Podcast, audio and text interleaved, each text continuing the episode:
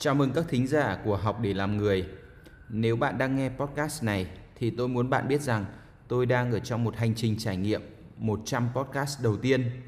Mục tiêu của tôi là 1.000 số, nhưng trước tiên phải đạt 10% con số đó đã.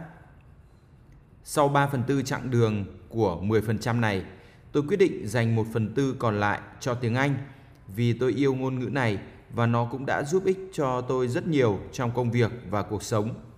Nhờ ngôn ngữ này, tôi được đến nhiều nước trên thế giới, từ châu Á, châu Âu đến châu Mỹ. Nó cũng giúp tôi biết đến những cách tư duy mới mà nếu chỉ có tiếng Việt thì tôi không bao giờ tiếp cận được. Dù đã học tiếng Anh vài chục năm, nhưng tôi nói ngôn ngữ này không nhiều. So với tiếng Việt thì có khi chỉ bằng 1%. Vậy nên, khi tôi nghĩ đến việc dùng tiếng Anh cho podcast, ngay lập tức tôi thấy hào hứng. Dù tôi chưa nói tốt lắm, nhưng nếu không nói thì tôi sẽ không bao giờ khá lên được. Tôi tin vào sự trải nghiệm và thực hiện một cách đều đặn và liên tục.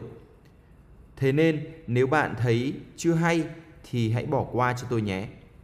Coi như một lần nghe thử để xem khả năng hiểu tiếng Anh thông qua một người Việt học tiếng Anh.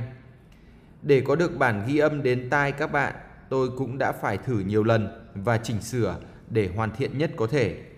Hy vọng rằng thông qua 25 số podcast bằng tiếng Anh này, tôi có thể truyền một chút cảm hứng nói tiếng Anh hoặc học tiếng Anh cho người Việt. Nước ta hiện đứng thứ 65 thế giới và 13 châu Á trên bảng xếp hạng chỉ số thông thạo tiếng Anh 2020. Tôi hy vọng mỗi người Việt sẽ tự mình làm gì đó để trình độ tiếng Anh của Việt Nam ít nhất cũng bắt kịp Malaysia hay Philippines. Singapore thì xa vời lắm. Chúng ta cùng bắt đầu thôi. Let's start now. Episode 93. Me versus world.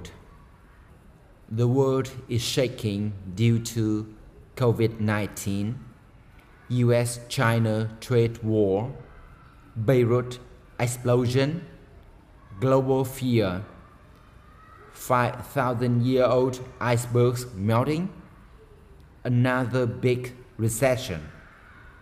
While I'm still writing each day and checking my sizes every month, and in August, 178 centimeters high, 74 kilograms, 85 centimeters belly, and 96 centimeters chest.